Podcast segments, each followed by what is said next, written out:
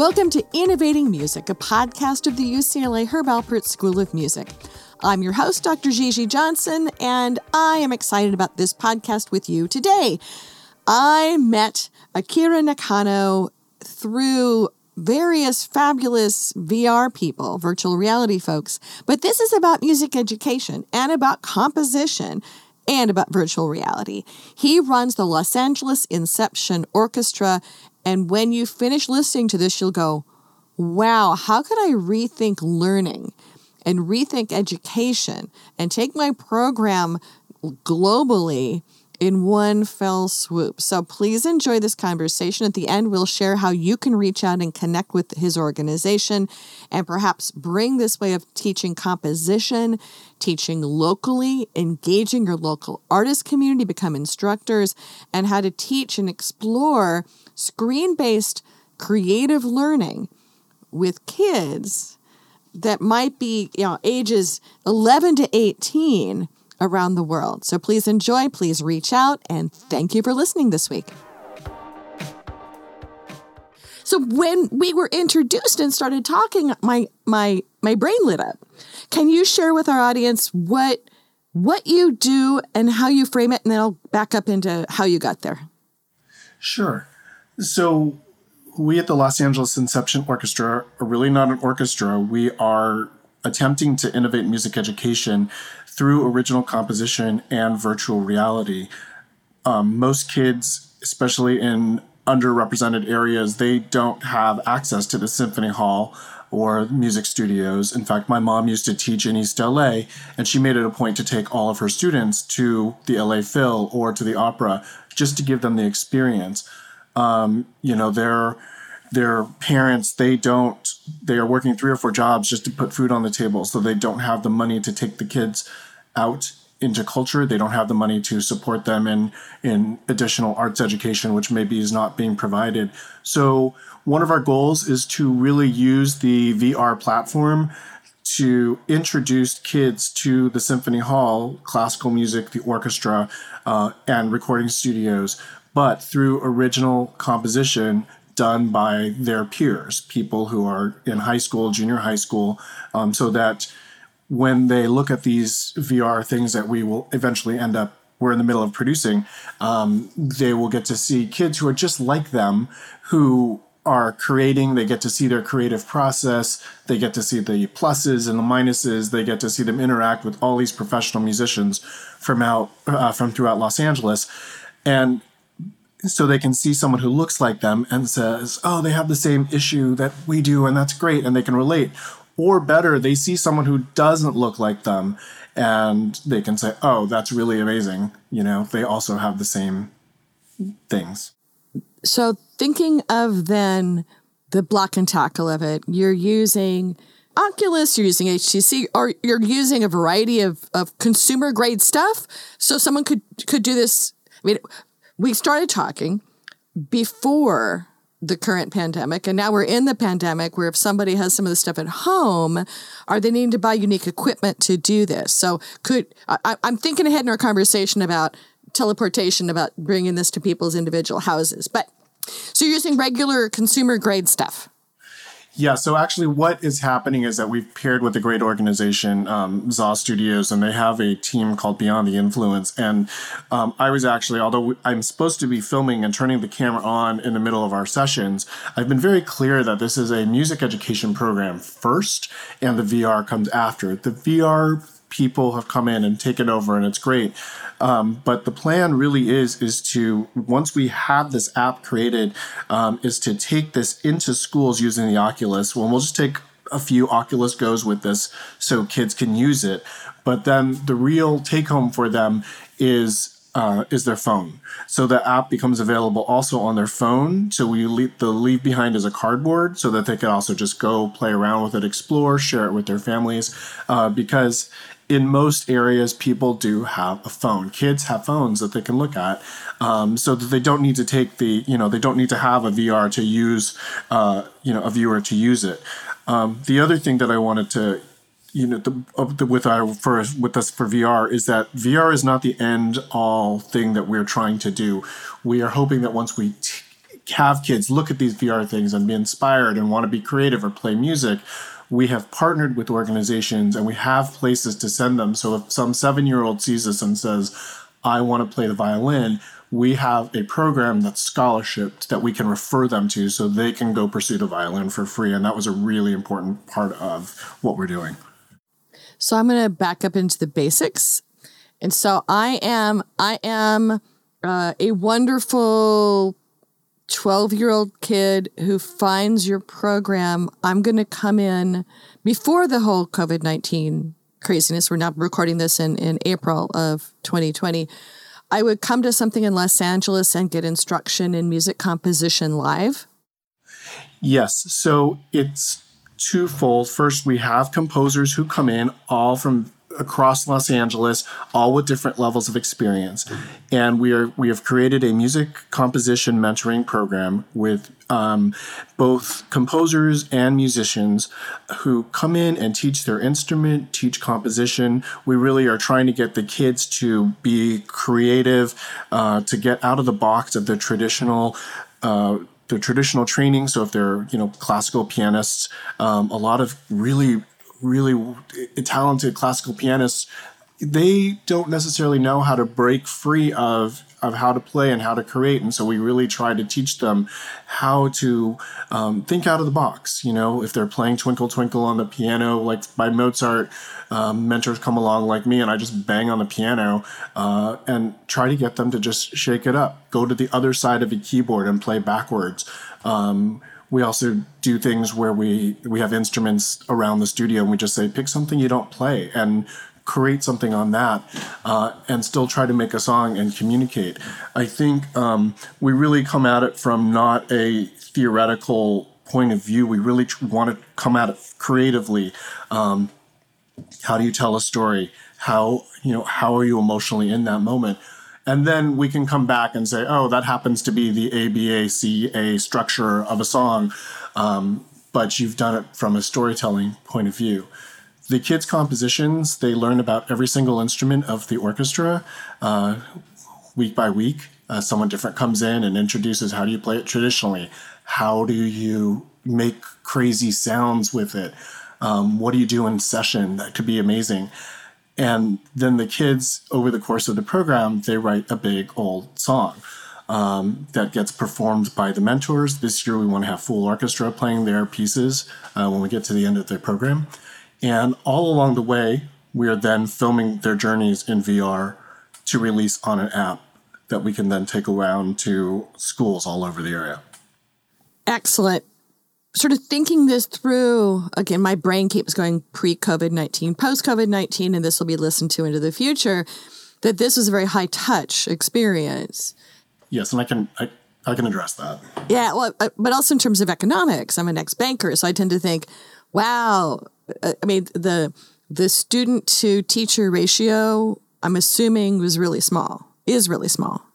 Yeah, that ratio is really small. Uh, the student to teacher ratio is really small. We we worked this year to upscale, so we partnered with a couple of organizations. One of them that was amazing was the Asia America Symphony Association, led by David Benoit. Um, so he had they pitched out our program, um, and we had several kids and then their friends come and join. Um, and then also one of the instructors from Harmony Project, he also referred a couple of his kids. So um, but the ratio is very, very, you know, it's it's it's mentor heavy, but um, a lot of the mentors are donating their salary back. Um, so that we do pay them. We do have a deal with the union, but that way um, we don't have to. It's it's not fully that, and I think that um, I, I think that helps us quite a bit. Um, we have one mentor come in every um, every other week uh, in full studio session. And then on the off weeks, then each kid gets on in a private session. And to save money, that tends to be me. And I don't collect a salary for that. Um, however, this year, with the kids who had me last year, they are getting new mentors who they're working with. And those mentors have been very gracious about the amount they're charging for that. And the scalability comes from the shareability with Google Cardboard on their phone so they can be inspired or or is the part of the scalability that this could then become a train the trainer program? it can become a train the trainer program. Um, one thing that we found that's really interesting is actually scalability has we've now gone national just by virtue of um, because we're in April 2020 and in the middle of COVID, um, we've had to go all digital, um, which has actually been okay for it's been okay for the group classes, except for the improv, the group improv session. So we've had to work around that a little bit, but we found some um, very, uh, very strategic and good things that have worked out for the kids by using Zoom rooms and letting them pair up and create something and then come back. Um, and then the mentors do that. But what's that has allowed us to do is actually to go national, um, just completely separate from this. I mean, I, I'm on lessons.com, and so I had a kid from Austin, Texas reach out who wanted lessons in composition. And so he's going to be um, joining completely by Zoom. And even when we go back into the studio, I think because of the COVID crisis, I don't want to be responsible for deciding whether or not um, parents are comfortable letting their kids come. So we started last year actually just putting on our Zoom in the middle of the session anyway. So kids who were like sick or out could participate. So it'll be the same thing. So anybody nationally can participate um, by Zoom. And so for our kid in Austin, we're actually through your um, great um, conference that you just had, Amplify Music. Um, I've networked with somebody in Austin to help find some of the same experiences that we're giving our kids. Like, are there any studio sessions that he could go to and observe um, so that it's local for him? So um, that's how we that's how we go out and expand. Excellent how, what's the age range that this is designed for? Because I'd like to take this myself. Um, the age range, the composers this year range from 11 through 18. Oh, um, I'm too old. Well, no, but I kept thinking. I mean, I was when I was that age, I was playing stereotypical uh, clarinet in a regular band and had a amazing and I think now passed away um, uh, teacher who was a jazz trumpeter, and so he actually made us learn composition improv, which definitely is not in your normal. Well, at least my experience, my own kids' experience, not your normal uh, middle school, high school curriculum. So you're you're really stepping outside of what is average for what's offered for kids in school right now. Yes, well, you know, composition is on the standards for the California, the state of California's education standards, but it's not necessarily taught.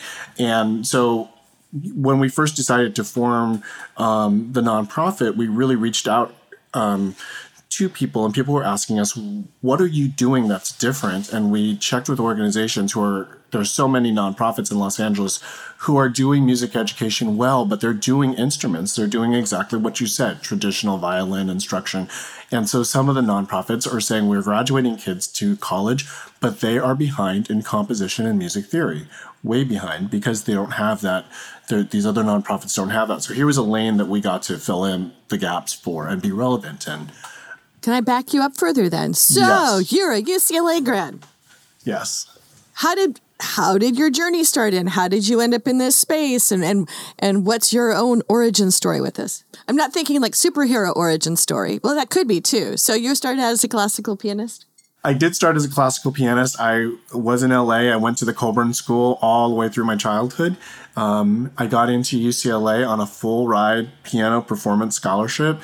And after six weeks, I left the music major. Um, why? While I, I just needed something else. I needed to explore something else. I graduated UCLA with a film degree. Um, and but in the meantime, uh, while I was still at UCLA proper, I went to the UCLA Extension's film scoring program, which is mm. a lot of where we got our ideas from for this program because it was not taught out of a textbook. It was very experiential. We had lots of instrumentalists come in and play our works and this is a you know kind of a formula of that and boy did i wish when i was younger i had th- that type of experience because here we are now giving high school kids that experience of being in a professional rehearsal working with professional musicians um, one of our mentors is June kuramoto from the band hiroshima and of course she is our really our true jazz mentor who's talking about working with Miles Davis. And she was super lovely and she donated her salary back. And Hiroshima happened to have been invited on their um, to the Hollywood Bowl. They were on their 40 year anniversary tour. And so two weeks prior to the concert, she's talking about like, you know, she doesn't play the koto like traditional koto. She sometimes plays it like an electric guitar. And the kids kind of nodded their head in session and thought, oh, yeah, that's cool. And then, of course, she does it two weeks later in front of 18,000 people. And literally, you look over and the kids' mouths drop open um, because it was so incredible and such a great arc for them to have. Um, so it's, it, I was going to say that it's interesting that, that we get such stereotypical views of what is possible in music whether it's from traditional media or large scale concerts, that oftentimes adults and students can't see kind of an increased surface area of what else is possible career wise, creation wise, etc. It sounds like you guys are. Are, are making good action, good activities with that to help students really rethink what is possible. Well, we're really trying that. And this year we are working on fully expanding what we're offering within the program, we've paired with a great organization called TIE A, led by Dr. Melvin Armstrong um, out of um, Cal State LA. And he has been just super generous. And he has said every one of your composers needs to be uh, needs to have access to proper college prep. We need they need help fi- finding scholarships. So that's really a great thing that we're able to offer them. But then the kids kind of get stuck in this thing of like, well, what if my music career can't go? And so we're also making sure that this year we're bringing in people who have careers throughout the music industry, music supervisors, audio recorders, producers, so that they know that there are a variety of different careers that they can also go into, um, so that it's not uh, it's not limited to what if this one thing doesn't work. In in the same in the same vein, we're really encouraging them because we are bringing in this high ratio of mentors to kids. I mean, basically, we're two mentors to one kid, right? We have 20 mentors and 10 composers, although that number is supposed to grow uh, composer wise. Um, but I'm making sure that the mentors and the mentors have all agreed to this very graciously to be network resources to all these composers to keep in touch. I mean, how many kids get to apply to college and say, I've worked with all these people in the industry? Um, and what's great is that they have different the mentors come from different places. So if the kids are thinking of going to Berkeley, they have someone who they've worked with who can help them out there. Someone at UCLA is one of the faculty, someone at USC. So it's really it's it's to not only just open their minds so that they have this creative um, this creative experience in music which I personally have been trained, you know, through Colburn, and I know that was something that was a little bit missing, um, that could have really broadened my my vision of what could have been a music a, a, better music career for me. Um, so we're trying to do this younger, and we're trying to do it better. And this is though though you say orchestra, in your label, you have a wide variety of instrumentations and cultures represented and not single genre activities. Well, what's really funny is I think it started, so the whole thing really started because I wanted to do a concert. Um, I'm a, you know, I came back and I'm a good classical pianist. Um, but immediately when at our first board meeting, we talked about music education. And when it becomes about not you, it becomes important. And so, although there's the orchestra label on it, the orchestra is a pickup group that we will hire. We are a um, young composers mentoring program. That's what we are. Eventually, we will drop the Los Angeles and just become the Inception Orchestra. Um, but it's important that we really are, you know, all about the original composition aspect of it. And in fact, one of our people early on said it's really important that we are a creative practice based in composition, and that's what our main mission on the music side is. Film and film composing. So that was your doorway, one of your many doorways. So, uh, most of our guests on this podcast have walked down many halls to get to the one that they are in now, and usually have a massive overlap that coincides with the opportunity. So it sounds like you've got classical piano, you've got film composition, you have the UCLA film program for that, and then you've got a technology background. How does the How did you end up wandering in the the VR realm of this part of it? Well, so I was a video editor. I got a job right out of high school, and it was a um, I was a video editor for 12 and a half years, concurrent with going to UCLA, and then um, beyond that, uh, before going into you know indie film and plays and stuff. Um, VR. What's interesting how we came, how we fell into VR was. Um, I worked at Gensler as I, I have been an executive assistant as a day job sometimes to support my music career. And Gensler, which is the biggest architecture firm in the world, um, there was a man there um, named Alan Robles, who unfortunately just recently passed away. Um, but he was kind of a visionary in in the VR space in architecture, and that's sort of how I started to become really aware of it. Um, his colleague Megan Luboska now sits on our board and interestingly, VR in architecture is um, is really innovative because what they're doing is they are thinking not tomorrow, but like eight years ahead and helping clients envision what their space is going to be, how it's going to be used, but all through this use of of the virtual reality. Well, it's kind of pre-visualization like you'd yes. have in film, but you're yes. pre-visualizing a really expensive object in for sales and finance and design and all that fun stuff. Well, and I know I there's a major basketball player that they were working with, and they were designing his office, and they were able to use VR to have him look around the space, and you know he was able to say, "Oh, there's not going to be room for my kids to work," and all this. So that part of it helped. But from that, um, Alan also gave great lectures on education in VR, and um, it, it became pretty clear to us that the VR space would be able to help us really get in and, and teach kids. We had met with uh, Mark Slavkin, Slavkin at the um, Annenberg. Mark and I went to college together. Oh, nice. and he was, but he was really saying that um, music education needed a boost. It needed a change. And within the VR space, what they know, there's research that says, you know, if you are just listening to records and off books, you the kids' retention is like 20%. If you go in and play the piano, it's like 40%. But in a virtual reality space, there's studies that have shown that it there's 90% retention because the kids fully are in you know in the space that they there's no distraction there's no phone um, you know they can look around they can experience you know, they can experience everything there. And so that just became something that this could really be an educational tool. Well, also, VR memories come to people as real memories. Yes. And um, so that's why, you know, there was a big discussion about is it, are we going to do VR or AR? But, you know, we decided it's, it's all VR um, because you could take them and put them somewhere. Um, our, the thing that we used to pitch before we even got going was the Lion King the musical on Broadway had did their first five minutes in 360 VR, and it's the most incredible experience. And so, by not only filming on stage, you see the audience, but they also add little um, information um, graphics to it. And so, we're trying to put those things in and um, to what we're filming as well, so that if, for example, if we start on stage of our show and kids wanted to learn about the cello, then there's like a cello thing that pops out, and then they can learn all about the cello from the cello mentor. So that's what we're putting together right now. How are you funding this extravaganza?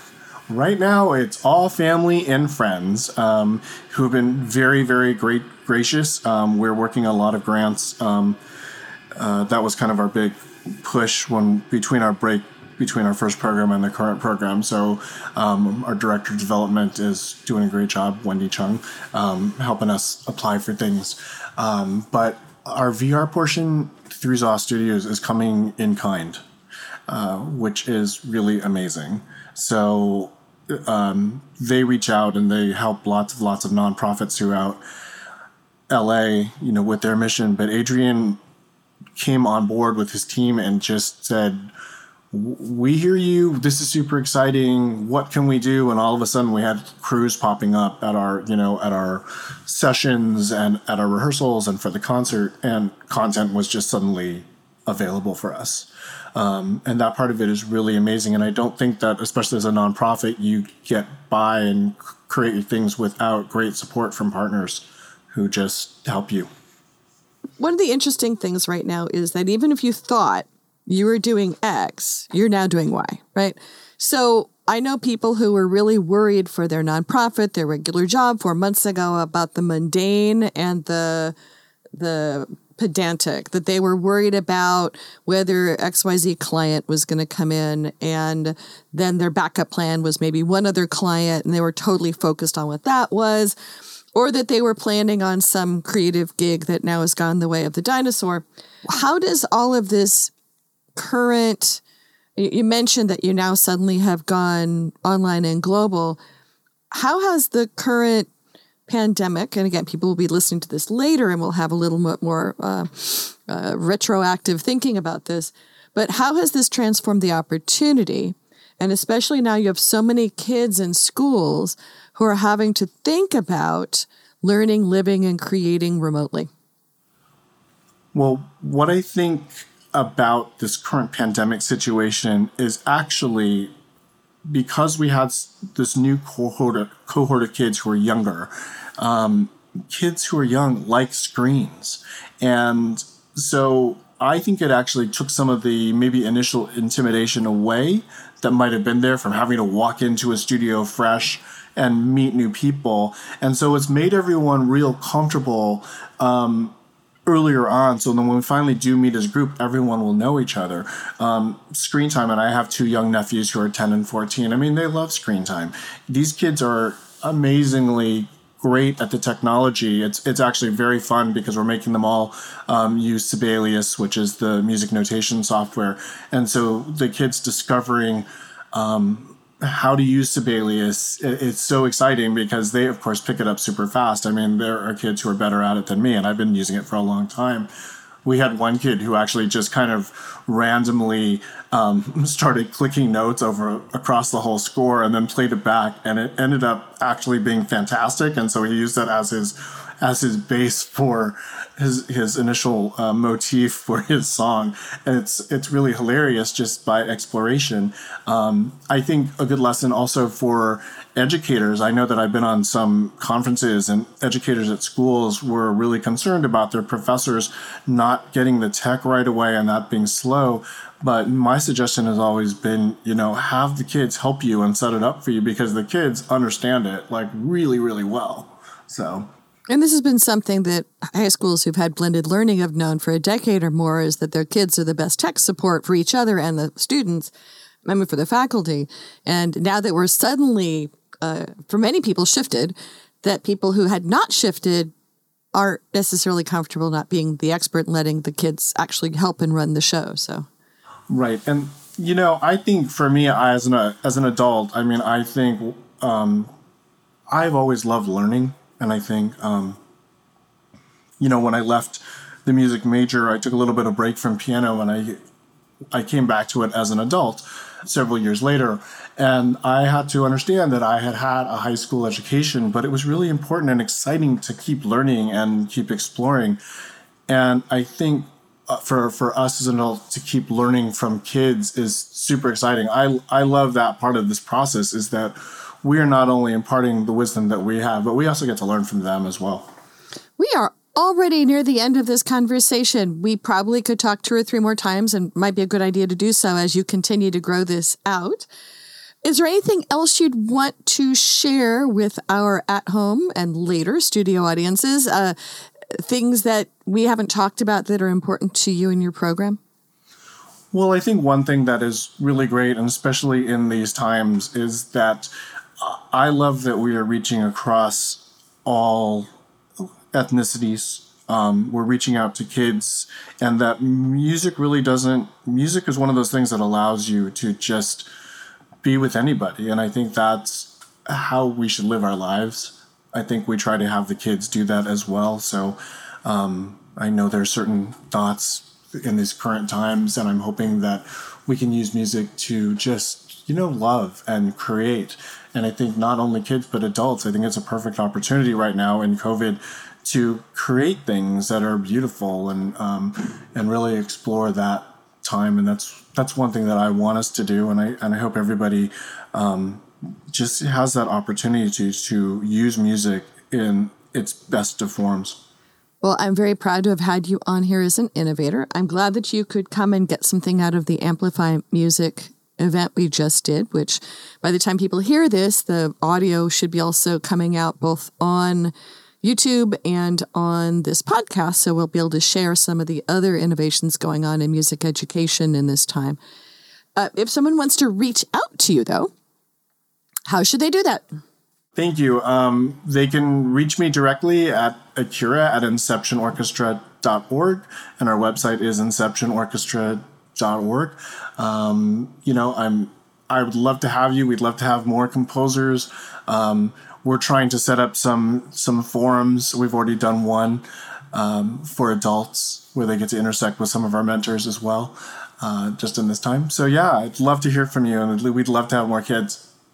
Excellent. And so if someone wants to contribute money, of course, that's welcome as well. Of course. And if they'd like to bring this to their local communities, school districts, that's also a great conversation. Absolutely. We are really, we are currently really thinking about how to port it to other cities. Um, and you can hire, you know, use your local talent base to to create this program over there as well. Um, so we're happy to help you with that. Excellent. Thank you for coming on the show. Gigi, thank you so much for the opportunity.